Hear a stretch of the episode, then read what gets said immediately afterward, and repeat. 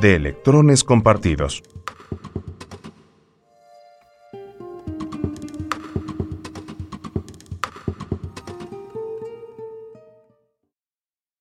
No todos los átomos se unen con otros porque pierden o ganan electrones. Cuando la atracción por los electrones de uno de ellos no es tan fuerte, los átomos permanecen neutros, sin carga. Y el enlace que se forma se explica porque los electrones de valencia se comparten entre los dos átomos. Si los átomos son iguales, los electrones se reparten por igual y los átomos se acomodan ya sea en una red como en el grafito o el diamante, o en moléculas como las del azufre. Cuando los átomos no son iguales, siempre habrá uno que atraerá con más fuerza a los electrones que el otro. Entonces se llega a un estado intermedio en el que los electrones se comparten, pero se dice que permanecen más cerca de uno de los átomos que del otro. Es decir, si intentáramos buscarlos, sería más probable encontrarlos cerca de uno de los átomos que es el que lo atrae con más fuerza. Este es el caso de la molécula del agua, en el cual el átomo de oxígeno atrae más a los electrones que los átomos de hidrógeno. Esta diferente atracción entre los átomos en algunas moléculas como el agua hace que los electrones que se están compartiendo tiendan a acercarse más hacia el núcleo que los atrae más fuertemente. Esto da como resultado una pequeña diferencia en la distribución de las cargas, conocidas como delta positiva y delta negativa. La delta positiva se asigna al núcleo que ha quedado con deficiencia de electrones, es decir, al que atrae con menos fuerza a los electrones del enlace. La delta negativa se asigna al núcleo que atrae con más fuerza hacia sí al par de electrones del enlace. A esta distribución no uniforme se le conoce como dipolo eléctrico o polaridad. Y este dipolo eléctrico nos ayuda a explicar muchas propiedades de las sustancias, en especial de los líquidos, entre ellas la solubilidad, la miscibilidad, la temperatura de ebullición y la presión de vapor. El dipolo más famoso. El agua. Una de las principales características del agua, y por las que es una sustancia única e indispensable para la vida, es precisamente la polaridad de sus enlaces. Como sabemos, el agua H2O tiene dos enlaces, oxígeno-hidrógeno. Estos enlaces son polares y la delta negativa del enlace la tiene el oxígeno, de tal forma que al acercarse dos moléculas, el oxígeno de una puede interaccionar con uno de los hidrógenos de la otra molécula. El hidrógeno restante, a su vez, puede interaccionar con una tercera y así pueden enlazarse un número inmenso de moléculas, formando lo que en química llamamos puentes de hidrógeno.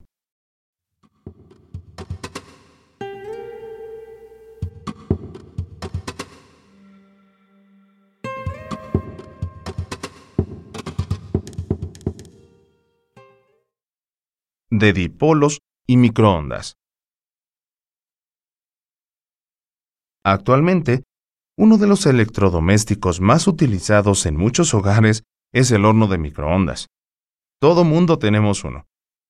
Con la vida apresurada de las ciudades, correr, subir, bajar, lo más cómodo y no necesariamente lo más nutritivo es llegar a casa y calentar la comida en el microondas a pesar de que lo utilizamos tantas veces al día, rara vez nos preguntamos cómo funciona.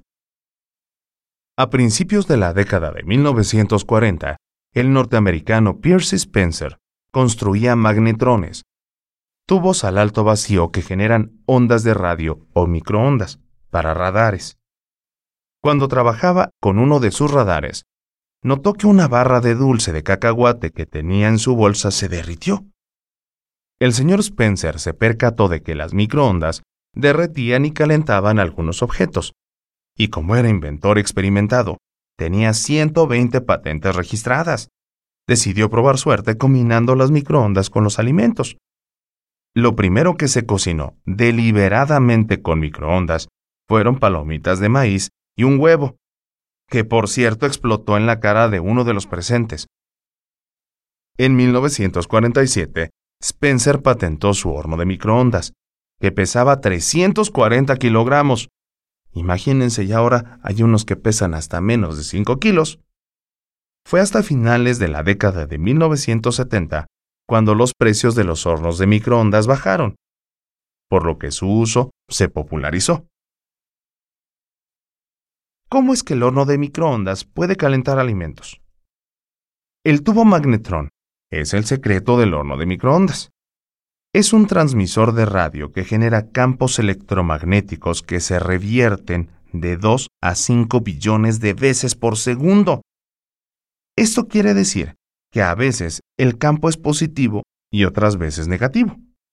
Las moléculas de agua, que como recordarás son dipolos, tratan de alinearse con los campos eléctricos generados por el magnetrón.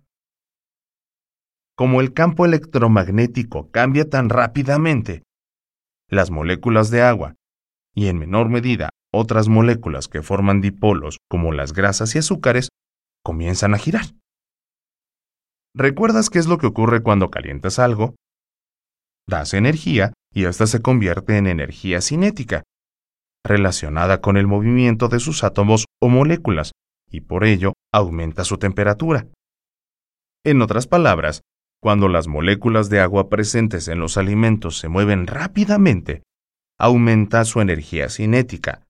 La temperatura de estos se eleva. Mientras más moléculas se muevan más rápido, tu comida se calentará mucho más. Es sencillo, froten sus manos una contra otra y sentirán de lo que les estoy hablando. ¿Qué tanto puede calentarse la comida en el horno de microondas? ¿Qué ocurre con las moléculas de agua que se mueven mucho? Recuerda que cuando estas moléculas se mueven muy rápidamente, la temperatura puede llegar hasta los 100 grados centígrados, que es la temperatura a la que el agua se evapora. En este punto, las moléculas de agua comienzan a escapar. Por lo tanto, los alimentos en el microondas no pueden calentarse a temperaturas superiores a 100 grados centígrados. Nota. Esta temperatura máxima depende de muchos factores, entre otros, la altura sobre el nivel del mar. Por ejemplo, en la Ciudad de México, que se encuentra a 2.800 metros sobre el nivel del mar, el agua hierve a 92 grados centígrados. Debido a que las sustancias presentes en el vidrio, la cerámica y los plásticos no forman dipolos, no se calientan en el horno de microondas. Cuando algún recipiente se calienta, es porque absorbió agua cuando lo lavaste. ¿Te imaginabas que las propiedades del agua pudieran usarse de esta manera? La temperatura de ebullición de una sustancia corresponde a la temperatura a la cual la sustancia líquida pasa al estado gaseoso, y al igual que la temperatura de fusión, su valor depende, y mucho, de las interacciones conocidas como intermoleculares, como la de puente de hidrógeno. Estas interacciones dependen de la polaridad de las moléculas de la sustancia en cuestión.